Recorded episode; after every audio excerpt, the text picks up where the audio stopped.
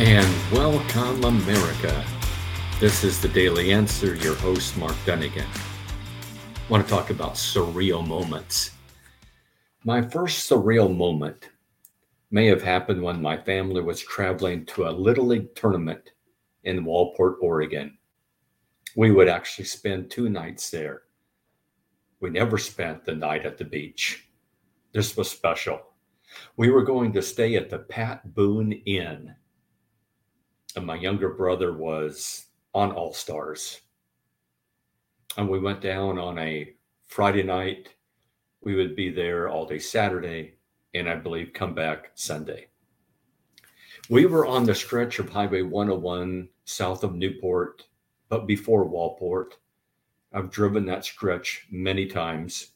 There's a number of like side roads that go off of that with like no lights. They just either go into residences or they go down side streets. But the road is like a 55 mile an hour road. A Volkswagen van in front of us was slowing down and indicating by its turn signal that they were turning to the right.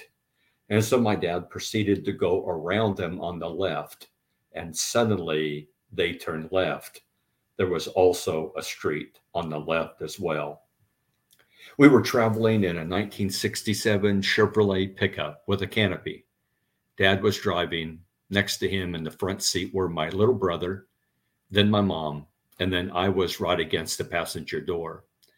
I remember out of the corner of my eye, I saw this van coming slowly towards us. I think my mom was calling my dad's name. It was on a collision course. And then wham, it was all like it was all like almost like wham wham wham like it hit us three times or it kept hitting us. And suddenly the entire pickup one was on its side. And dad was saying mark open the window. At that moment my mind was searching for the definition of the words open and window. Open what's that? Window what's a window Luckily, people immediately stopped, and some men were opening the door and helping us out because we were all stacked on top of one another, like what a t- like baklava or a tiramisu. We were like layered. We were like a jello. We, we, we were like a jello salad at a family reunion or some sort of potluck. And so they they got on top of it and opened it up and like pulled us out one by one. And that was Friday. Now, on Monday, I would be lying on the operating table in Silverton, Oregon, at a little hospital there, having my tonsils removed. And I was kind of bummed out that I wasn't hurt in the accident. Now, not seriously, just enough to kind of knock me out and make a hospital run prudent my fantasy that I rolled around in my mind for the next couple days was that they would have taken me from the scene. And at the hospital, the ER doctors would have treated me and equally noticed, hey, this kid needs his tonsils out. And, and, and they would just kind of done like, a, you know, just kind of done it all at once. Well, we'll just take them out right now. And thus I would have woke up all brand new without the need of driving all the way back to my hometown and waiting the moment that I would go under the knife. And so that was a surreal moment. Now, I have had some surreal moments since then. The day I passed my driver's license back in November, years ago, I just remember feeling the feeling of absolute freedom that I think that morning yeah, that morning when I left the city hall, I had passed my test. I was coming home. Well, I could drive by myself. Mom wasn't with me. Nobody was in the car with me. And it's like, I remember later that day, if I'm hungry, I can just go and grab something. I don't have to wait for anybody else there is a sense I don't need to depend on anybody else. I can come, I can go. I don't know if I've ever felt such freedom like that. The last day of high school, that was surreal. You know, you wait so long for that. Man, when's school going to be out? And then one day it is. And I just remember walking out of high school that day. It was, I think it was the last day for the seniors, and everybody else had a couple more days, and going into the parking lot.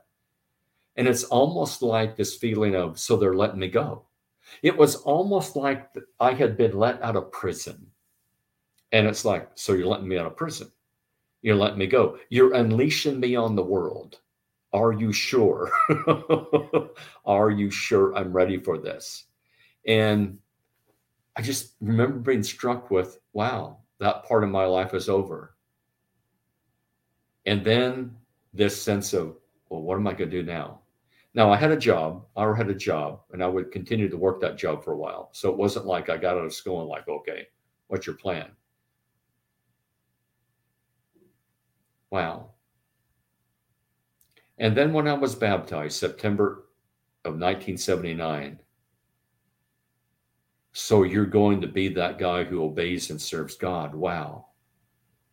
You're not going to live for self anymore. You're so you're going to be this holy person Really? You hadn't ever you had a plan for that. That was not even on the radar. And that's what you're going to do. And you're going to do it not pretending you're not going to just kind of, you know, go to go to the fluff love church, but you were now part of a church that really followed the Bible and took it seriously. You were not among the Lord Lord Christians, you were among the Christians. Right before my marriage, moments, moments before I walked out with my groomsmen and the ceremony started. Just a sense of, hey, you're getting married. Heads up, heads up. You're getting married. How did we get here? And then on a cold, windy, rainy day in November of 82, when I heard, it's a girl. It's a girl. I remember just this overwhelming feeling of responsibility when I heard that. You have brought a life into the world that you're responsible for. And when I was on the Deschutes River years ago, nervously watching for my wife to reappear after we overturned a raft right by a waterfall, counting off the seconds, and finally seeing her emerge downriver. And also being behind her when her quad suddenly completely flipped by a hidden rise in the sand, seeing it all happen and wondering, will I find her alive or dead?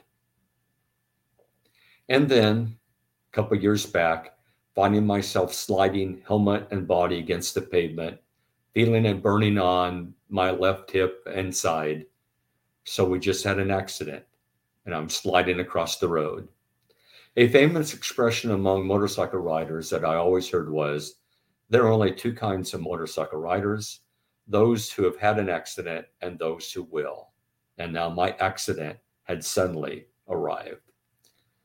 I found that during such surreal moments, time both slows down while you are in the moment.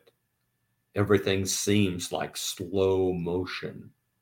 Yet at the same time, it seems that suddenly life has sped up. So this moment has suddenly arrived. Life was just slowly plugging along.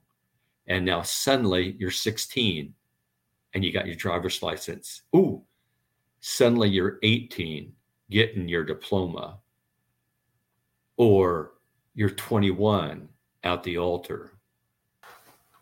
When we went through COVID, and that was surreal, during such moments, my brain at time has a hard time comprehending and initially believing what is happening. Schools have shut down. No more sports. No more concerts. Is this a dream? Can this be real? And I know on the horizon there will be more surreal moments. Will I experience a heart attack? Will I be told, You have cancer, Mr. Dunagan?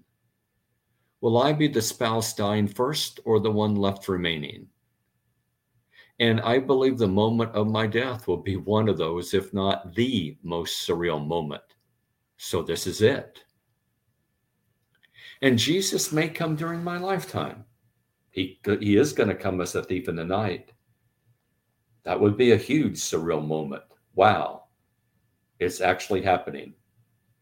Second Peter chapter 3, 9 and 10. Be grateful for the surreal moments because they remind us that life doesn't just remain the same. And tomorrow will not always be like today. And that remember the false teachers in 2 Peter 3, just verse 4. Their argument was everything continues just as it was from the beginning of creation. And even though history does repeat itself, the book of Ecclesiastes, there's nothing new under the sun.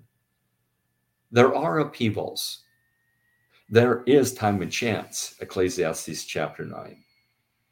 And even Christians can get lulled into sleep when life is rather comfortable, well, and it's very predictable. One week seems like the next week. Everything's slowly chugging along. You got your schedule, and you follow your schedule. And every Saturday it's this, and every Sunday it's that, and every Tuesday night it's this. But those surreal moments of my past, and COVID as well, reminded me that the unexpected still does happen. I don't know about you, but such events remind me to take events such as the second coming, or my death and put them in the definite and real category. Yes, they're going to happen. And so I need to be ready. This is Mark Dunagan for the daily for the daily answer. Thanks for tuning in today and learn from those surreal moments because they will show up.